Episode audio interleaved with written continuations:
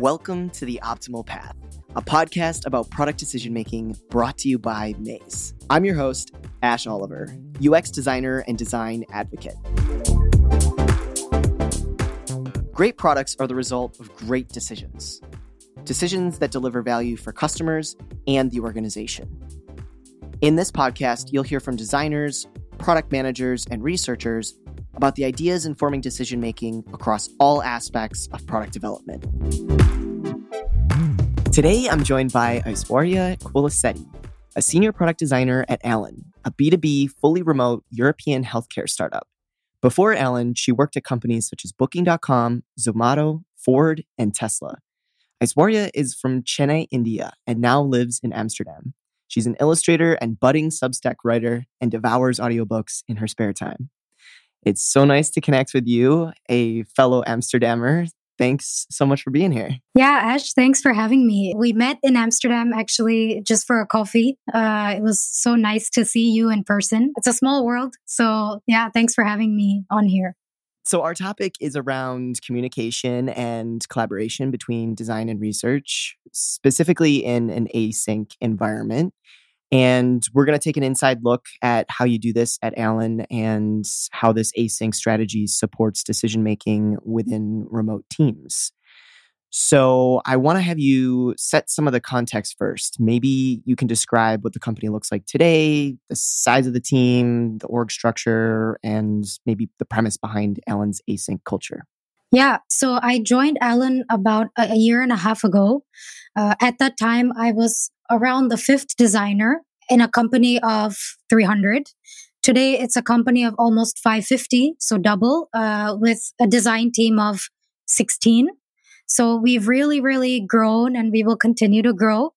As the team has grown, uh, learning to be async with each other, bringing teammates into an async environment is a very unique and interesting experience. And yeah, it's something I've learned to love and enjoy and really become autonomous with.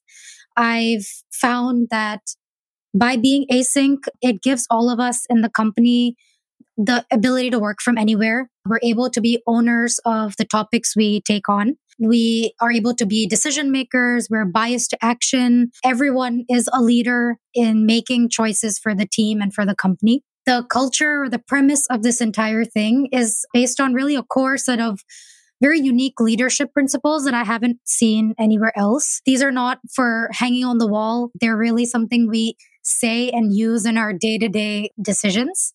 So these are things like we put users first. We want to be radically transparent. So anyone and anywhere in the company can look something up and see how they can learn from it. This includes, let's say, like salaries, interview experiences, and process. We also have one that's biased to action. So you may not have all the data. You may have only 70% of the data or the user research, but can you take that leap to, to making decisions and owning them? And then finally, distributed ownership. So as a team, as we've grown as a design community, if we notice things that are not scaling as the team grows, or we notice that collaboration isn't the same that it used to be with five designers, can we take ownership of that as individuals and do something about it? So the beauty is it all comes together in a written culture. We're a very meetings second company and writing first company. It's quite an adjustment, but once you learn to read and write your way through decisions, it's very empowering and gives you a lot of free time to just do very deep work, which I enjoy a lot as a designer. I love it. I mean, Maze and Alan have a lot in common. Maze is a fully distributed and, and remote company with an async culture as well. So we have a lot of shared values here. But I want I want to focus on this this written first component of async. Is it true that you really don't have any meetings outside of maybe collaboration type meetings? What meetings occur at Alan and where else does writing cover the rest? Yeah, so I, wouldn't say it's no meetings at all because I also don't think that's a very healthy way to to be in a company or in a group of, of people working together. I would say the meeting part is removed when you don't have to repeat the same thing more than once. So a lot of times uh, we we work sort of with like the same model as Basecamp, where we have cycles in the year, and every cycle projects are opened and uh, finished projects are closed. Some projects continue, but at the beginning of a cycle is a lot of actually in person time because as a designer, as a product manager, as a data person, you want to collaborate together and brainstorm on the problems you are opening for that cycle.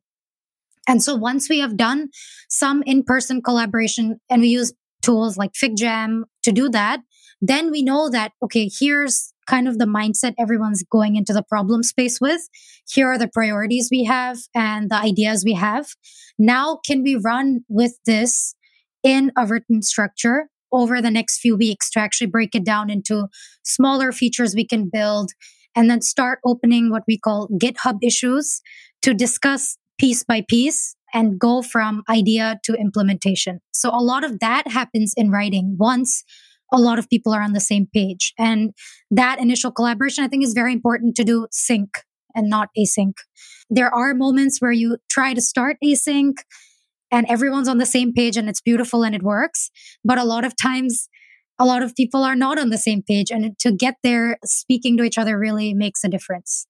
So when we do have something we want to run with, we open a GitHub issue. And as a designer, we're one of the core members that drives that. In GitHub, we go through a process that starts with scoping, framing, and then making. So scoping is where we decide the user jobs that we want to do, prioritize them based on the data we have, and decide what makes MVP or doesn't. And then framing is basically me going into design, building out the designs in Figma, coming back to the team to say, here's how I framed the approach for the user's journey. Do we think we can do this in the eight weeks we have in this cycle, which we've defined as the end point to actually launch something? And that's where the rest of the team comes in into the writing to say, okay, this is what I think, or I don't think this might work. We're missing a critical piece in the design uh, that we should add based on maybe customer service tickets. So all of that discussion happens in writing, along with Slack being there for daily check-ins and to say like, you know, you wrote this on the issue. I'm not really understanding it. Can we get on a quick call? I need five minutes of your time. So everything really works together, but that documentation in a GitHub issue is what helps you look back on how the project is going, look at it a year later to see what you actually did, because it's sometimes very difficult to remember all the work you did, or to reference it in the future when someone new has to ramp up really fast. They can look at all the decisions made in the process.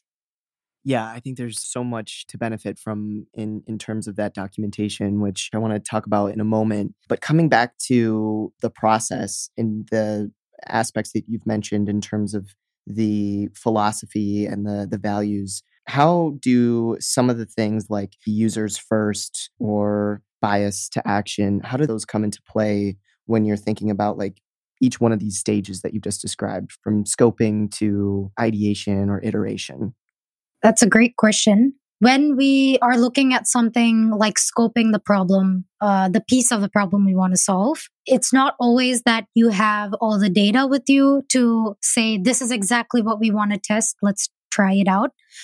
Or you may have bits and pieces of user research that you use to create a hypothesis, but is that really the right thing to solve? You don't know yet.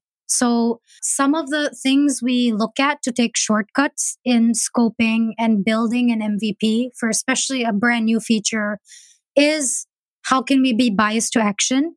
Learn from this, ship it really fast, learn from it in maybe a two week period, and then revisit our hypothesis in the six weeks we have left in that cycle. Another example I can give you is around recruiting, which is totally different. So I'm right now recruiting for designers. And one of the things we're noticing is that our recruiting process isn't working the same way for all the roles that we have.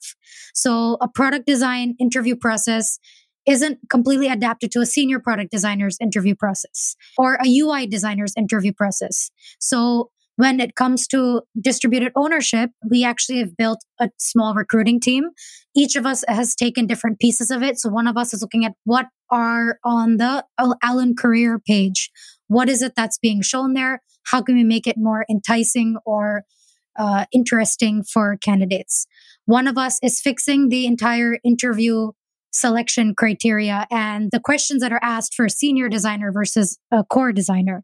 Another one of us is writing blog posts and LinkedIn posts to make sure we actually spread the word and get people interested. So by looking at the aspect of distributed ownership, that's one way we really spread the load between each other and see it through to the end. And then finally, I think with the member first uh, or user first mindset, when you're running a business, I think it's very important to understand that the business has to be balanced with the user needs. As you know, all of us in the company, sales, ops, design, data, product, we're all doing things in writing. So sometimes it is on us as designers or researchers to say that we need to take a member first approach in this particular user job because people are really struggling to get to the end of the job. Versus there might be another user job where we can't be member first because it's around fraudulent payments or we're not able to help the member because of a systemic or a legal issue. So there are moments where you have to you take the member first approach and there are moments where it's not applicable and you understand that that's not possible in that moment. Those are a couple of ways we take the leadership principles and the culture and apply it to the daily work. Yeah, that's that's really helpful to see how that kind of comes into action throughout the process. I'm thinking about the incorporation of the user in this written environment? Is it typical that the modality or the medium in which all of these insights are shared or documented also take that that written form or are there some places where it breaks from that kind of documentation process as a designer I, I have a better example for that and then i can talk about research i think one piece where the written formula doesn't always work is when you need to really break things open and think long term, think about the vision that this product needs to be at a year from now. In those moments, the written structure doesn't always help because writing means being very structured and methodical and having a lot of reasoning to the way that you're processing or defining a path. But doing a design vision uh, requires you to do a lot of back and forth. You need to think about what's the problem people are facing. Let me try this path, and then let me try that path, and then let me try something else. Let me collaborate with fellow designers on Figma in a call because we all need to really be talking in the same words and probably at the same time for it to really be an organic way of pushing each other, challenging ideas, and coming out with what we're proud of to be a vision a year from now. The same thing happens uh, with research. Something I did recently with the researcher I work with was some secondary research. So I work in the payments team. One of the things we were thinking about is what is the payments journey that a, a company or a member goes through today with Alan? And that kind of research required us to look at all the different user flows, the timelines, and the deadlines that people have to make payments to us. There were so many questions, so much business logic to the way things are done that we needed an ops person and the designer and the researcher on Figma together on a call to understand why does something work this way? What are the constraints we have? And so building also the groundwork to something that you want to explore may not be always possible in a written format because there's just so much to dig into and so many questions and whys that you need to ask to understand why it is the way it is today. So I'd say those two are very clear use cases for me where uh, I need to work outside of the written experience. It's very easy to see how this is a philosophy and kind of the bedrock of the the strategy and the culture and the way of operating across teams, but it's not the only way, and that there's built in flexibility for these types of uh, situations. More of that open communication and synchronous exploratory work that happens between teams. I also think that when you join a remote company, it's not the same as being in person, right? Like you don't see these people every day. What they write maybe a very polished version of what they're actually thinking or doing in throughout the day. So sometimes you need to break out of the writing structure to really get to know people better, to build that trust, to have the freedom to have ideation with each other. And when someone joins the company, I think one of the biggest challenges they have is how much can I cross this boundary? Do I have to do everything in writing or not? And the thing is, like, it's not set in stone. It has to be something natural. You need to know where you can use someone's time and not waste it. So once you have that as a boundary or a value in your mind, I think both mediums need to flow one into another. And that's something I've had to learn the hard way. Like if if I'm going into my work always typing the perfect things and not letting myself look vulnerable even in writing or in person, it's very difficult to make uh, honest relationships in a completely remote company. You need to take that extra leap and that extra effort to say, like, guys, this is what I think. I'm not really sure. What do you think? You need to bring your in person self into your writing and you need to take the writing out as well to have like real fun relationships with each other. And that's something I've learned in the last year that I've changed a lot. That's incredible. Is there anything else, any other observations that you've gleaned from from this style of working? Yeah, I think at the beginning, I joined a company with very, very motivated, intelligent people. It, it, takes a certain type of person to join this sort of a place. There's so much self ownership you need to have that everyone you work with is like really, really good and a lot of times much better than you. So when I joined, it was super intimidating to have to do a lot of stuff in writing. And me not being in Paris, where a lot of people do go to an office in person, I live in Amsterdam, where I was just alone in my house. My job changed and my laptop changed, but nothing else really changed. It was intimidating to accept or expect a response from someone and not knowing how it could be. It could be anything because I don't know any of these people at all. And I've realized that making time to go and meet my colleagues in person is important. And I would say that is something companies should probably support people in and people should take the advantage of. I've like done my best to go to all on sites and off sites to meet people and work with colleagues who are in Amsterdam with me as much as I can because that kind of in person interaction makes up so much of your writing personality. It's important to get to know both yeah, it's, it's, so well said. It sounds like in order for the writing to really work and for all parties to to thrive in this kind of environment, that it really predicates on the verbal communication and the relationships and the trusts that you're you're building in real life. What are some of the other like rituals or routines in place between these teams, either in written or in synchronous modes? So one of the things we do is we have designers in different parts of the company. We have a few designers on the member facing product, on the company B2B facing product. Uh, we have a better health product, which is more about mental health. So it's very important that designers in these little pods are aligned with each other in the way we work, what we prioritize, the level of product quality we emphasize throughout the different teams we work with. And a lot of our work is uh, connected to one another. There's so many different parts of like the B2B experience that are intertwined, similar on the member side, that we have design pod check-ins once a week. Our researcher also joins these, especially because it's important when she helps us define design strategy and design vision for the B2B experience. We also have often design pairing sessions. So this is when designers come into FigJam. We say, I'm working on this. It's 20% done or 90% done or it's been shipped, but I want to show you what it is. And we talk about our work and get feedback from one another. And then I would say we also have now a small design system team in place. Their goal is to really look at UI quality. And so as all of us are working on our projects, we also work with them on UI reviews, on improving the design system, letting them know what drawbacks and problems we have and these can happen both sync and asynchronously. And finally, we do have things such as continuous learning sessions. So our researchers are the ones that kind of lead that.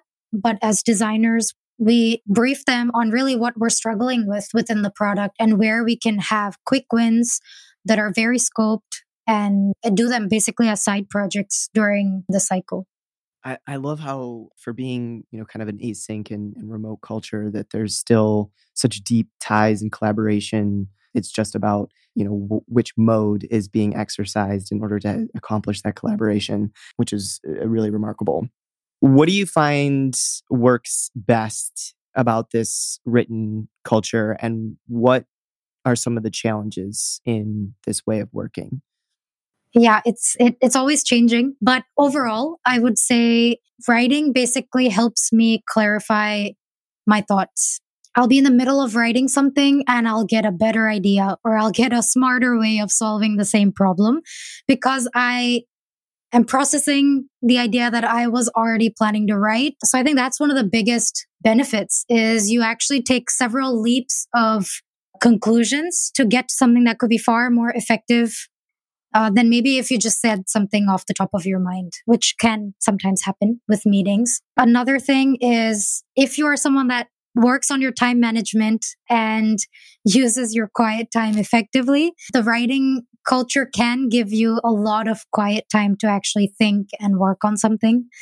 This is a challenge also where everything's in writing. So your emails are are there with all the GitHub issues waiting for your response and all the Slack messages where people are asking you for input. It's it's about being more strict about that. One of my colleagues also said something very interesting, which is when everything's in writing and transparent, you can really learn a lot about the company outside of your profession. I go and learn about how to build graphs on amplitude by reading documentation from data scientists. I am able to see what types of brainstorms other teams are running. And when the company is raising money, you can actually see the progress and the process of raising money if you follow the channel where they talk about it. And that's such a rare and interesting insight into how our top leadership talks about going after certain types of opportunities or not, or discussing the economic climate. So I think that is a lot of information I would never see. So I find that very valuable tremendous and speaks highly to the overall culture. There's so many benefits, individual and collective and business benefits. I'm wondering if we could spend a little time on the the documentation side and thinking about like artifacts of design or research, uh, you know, learnings and insights that might be documented or even that decision log of all of the communication that maybe can then be referred back to in secondary research maybe a year later. I- I'm wondering, do you have any examples of how Alan has harnessed this together? Like, what are the systems and mechanisms at play that help this stay organized? Yeah, that's a great question. I think that's something where you have to make that trade off between do I sprint or am I in a marathon? How much do I structure it so that it's helpful, but also I'm not spending all my time on it? So I'll start with the structuring and finding the information back in the future when you need it it's a little bit of a mindset thing of if I was completely replaceable in this team or in this company, if I went on vacation for a month, how would I put things in a place where someone can find everything without me needing to show it to them? If I can do that as an individual, at least that's success at some level at getting things back when I need to. So one of the smallest things we do in Figma is when we open a new Figma file and we're working on a new project, we basically say on there, what is the GitHub issue we're pointing to? What is the product strategy document that this project is connected to? Who is the designer that worked on it and at which cycle in which year? So at least that gives you the five or six basic points to go back and find the stuff you need. The other thing that works really well is that we do use Notion as a repository for all things important. So every area of the company, B2B, B2C, there is a place you can go to look at what is the this area strategy for the coming year, what are the biggest challenges, and what are the top 5 documents you need, which can then take you to other places. Sometimes it's just doing random searches on Slack to see where you end up finding old posts or pings by people, saving random messages that you know you'll have to come back to in a few months. It gets easier over time when you start understanding that domain or the area you're working in. Totally. And it sounds like there's some best practices and some foundations that are are set across the company for this. I want to switch to like the challenge in in documentation or or in writing. And I'm wondering, especially for teams that have a lot of different cultures or just different tone of voice, interpretations, is there any of these same kind of basic mechanisms that are in place or, or rules of engagement, so to speak, that help to avoid or resolve some of the challenges that might come up? I think that's very important to process as a person and then apply to really make the best of any situation. It's one of the things I found the most difficult when I joined, not knowing when I'm overstepping a boundary or if I'm challenging someone, but if I'm doing it recklessly and without being respectful, or if I'm getting challenged and I'm taking it super personally because that's is that on me or not? And not knowing where to draw that line and say, yeah, they pointed out something to me that uh, I should know or I can use to become better versus that was tough to take. Can I grow stronger from this? Or is this something where I can get help or talk to someone that can help me process a certain type of feedback? I think one of the important things that's always kind of stressed in a lot of the, the weekly recaps by the CEO is always try to assume the best intention from people and try to take it in a positive way. And if you don't feel very happy about it, be open about it. Say, I need to have a quick talk with you. And that's the whole radical transparency and being honest to each other. It does have differences culturally. For example, I think even within Europe, there's quite different cultures in the south of Europe, the north of Europe, and how honest and upfront you are about things, how polite you might be. And I think it does have an impact on people.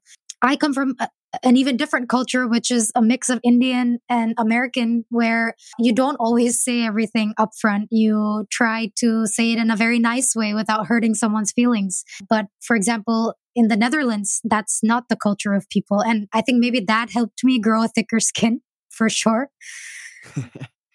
That's that Dutch directness will do it, huh? yeah. it's like a shock and like a virtual slap in the face before you realize that okay, I I need to deal with it. It's gonna be okay. but in more seriousness, I think in writing, especially when English is also a second language, it's not always easy to put nuance and filler words to your English. I think we need to grow the trust in the team, especially as designers, to say, okay, we have each other's backs. Let's go out, put our ideas out there, and then talk to the rest of the community to understand how to find the balance with all the other disciplines. Not always having English as your first language, which is the majority of our company, also makes it tough to understand the level of intensity or directness someone else might be coming to you with. It's very easy to overthink and just continue to ask like is this good enough? Because uh, i don't know what kind of criticism or feedback might be coming at me next. And i've realized that it's here to help me become better. If i'm not able to take it and i i don't find myself feeling okay or if i find someone i'm coaching feeling hurt or dominated by something i think going to that person and saying this is what was difficult for me to take. And maybe we have different interpretations. Maybe writing failed us in this situation is important to, to say to people or bring it to your support system and ask for help and say, how do I handle something like this? And I think we're still working on that as a company. I think it's something that's a work in progress. The emphasis on communication that's clearly woven into the company's culture and its fabric. The emphasis is still on creating that human to human communication and connection. I wonder if you could talk about some of the benefit in terms of the business and working in this way. Like, has this dramatically improved the speed across the business in terms of decision making and moving things forward? Or have there been other big business benefits that you've gleaned from this style of working? Yeah, I think what has really helped is having one place where the company strategy is defined and also challenged openly, refined to a point where people can read through that strategy, see what was challenged and iterated, and at to some extent get to a point of conviction that this makes sense and this is reasonable. And I also feel like I'm behind it. So there's one clear place where there's a company strategy uh, when you work on any project or problem, we are very deliberate, and product managers, especially, are very persuasive in telling us try to see how this connects back to that company strategy. So we don't have to go down tangents to understand why are we doing this? And what is the benefit? So, in that sense, a lot of that almost middle management politics is removed when you can talk to each other through documented and explainable rationale where everyone has had the chance to read and contribute if they want. And so it's a sort of thing where it's like, I can commit to this. And sometimes, even if I disagree with it, I'm going to trust someone else who is driving this to take the right decision. And even all of that type of decision making or thought process is something you can openly see. So it also gives you, in some sense, a comfort that a lot of different perspectives are coming to the table and someone, maybe the, someone in the leadership team is saying, I get all of this. I'm going to take this one decision. Let's try it. If we fail, we fail. But I want you to trust me on this. And so a lot of that invisible meeting stuff that happens in companies I've been in the past where I don't know where we got to this decision, but that's where we got to, and I have to now be behind it. I think that some a little bit solved in this case. The other thing is you can really see the progress of a certain business unit over time when you see their weekly updates or their monthly updates. You can really see a business and the team in that business acknowledging when things are going really well or they're declining or they're struggling or they need to pivot because every single week, the progress that's documented and that you read in the weekly updates from every business unit starts showing a picture that helps all of you kind of step back and say, this is what's been happening in the last six months. And then you have that freedom and that transparency to make it a public story and make sure the right people who need to know have the visibility they need. There's so much business impact that's delivered through what you've described in overall alignment and trust even in the circumstances of maybe being in a in disagreement there's still this kind of collective rallying because the barriers have been knocked down in terms of like the thought process and you can trace that back. Even if you weren't part of that decision in the in the onset you might join the company a year later and still be able to have visibility to that. So it, it, enormous benefit my last question before we transition into some of the the personal questions for you is how does this translate to the way that you communicate with your users or or members yeah, that's that's funny that you asked about that. One of the things we're working on right now is actually how do we illustrate to our members that writing to us in chat and email is actually more beneficial to them than calling. Insurance is a very dicey, complex, and often sensitive or urgent topic where the first instinct you have, especially when health insurance can be an old legacy ecosystem, is to call and figure out what are the actual benefits I have? How much do I need to pay? We notice that there's a lot we need to change in that paradigm of saying that we are a digital first company. The people behind the chat team are real people. We're not chatbots that will lead you astray. And writing to us will help you also document what's happening, the send us the quotes or the PDFs you need so that we can check things for you. You have a paper trail so when someone else in the team needs to get back to you, it's something that we can do quickly. So it's it's funny because this starts to have a waterfall effect into how we work with our members too. I love that example because it's so clear that the culture internally it ripples out, it, it radiates outward, and there's not only a benefit to the same kind of extent that there's a benefit inside the business there's a user benefit as well and i really feel like that that could ladder into some sort of competitive advantage or differentiation like that's not the default operation for your industry. So we can transition into our hat trick questions and my first question for you is what's one thing you've done in your career that's helped you succeed that you think few others do I would say in the past, it was being able to adapt to different cultures or different types of companies and the team that I'm with. But in the last year or so, I would say it's more about being intentional about what I work on and having a great reason for doing that. One example is I've been an individual contributor for the last eight or nine years. I know what I can do really well. I know what I don't do really well also.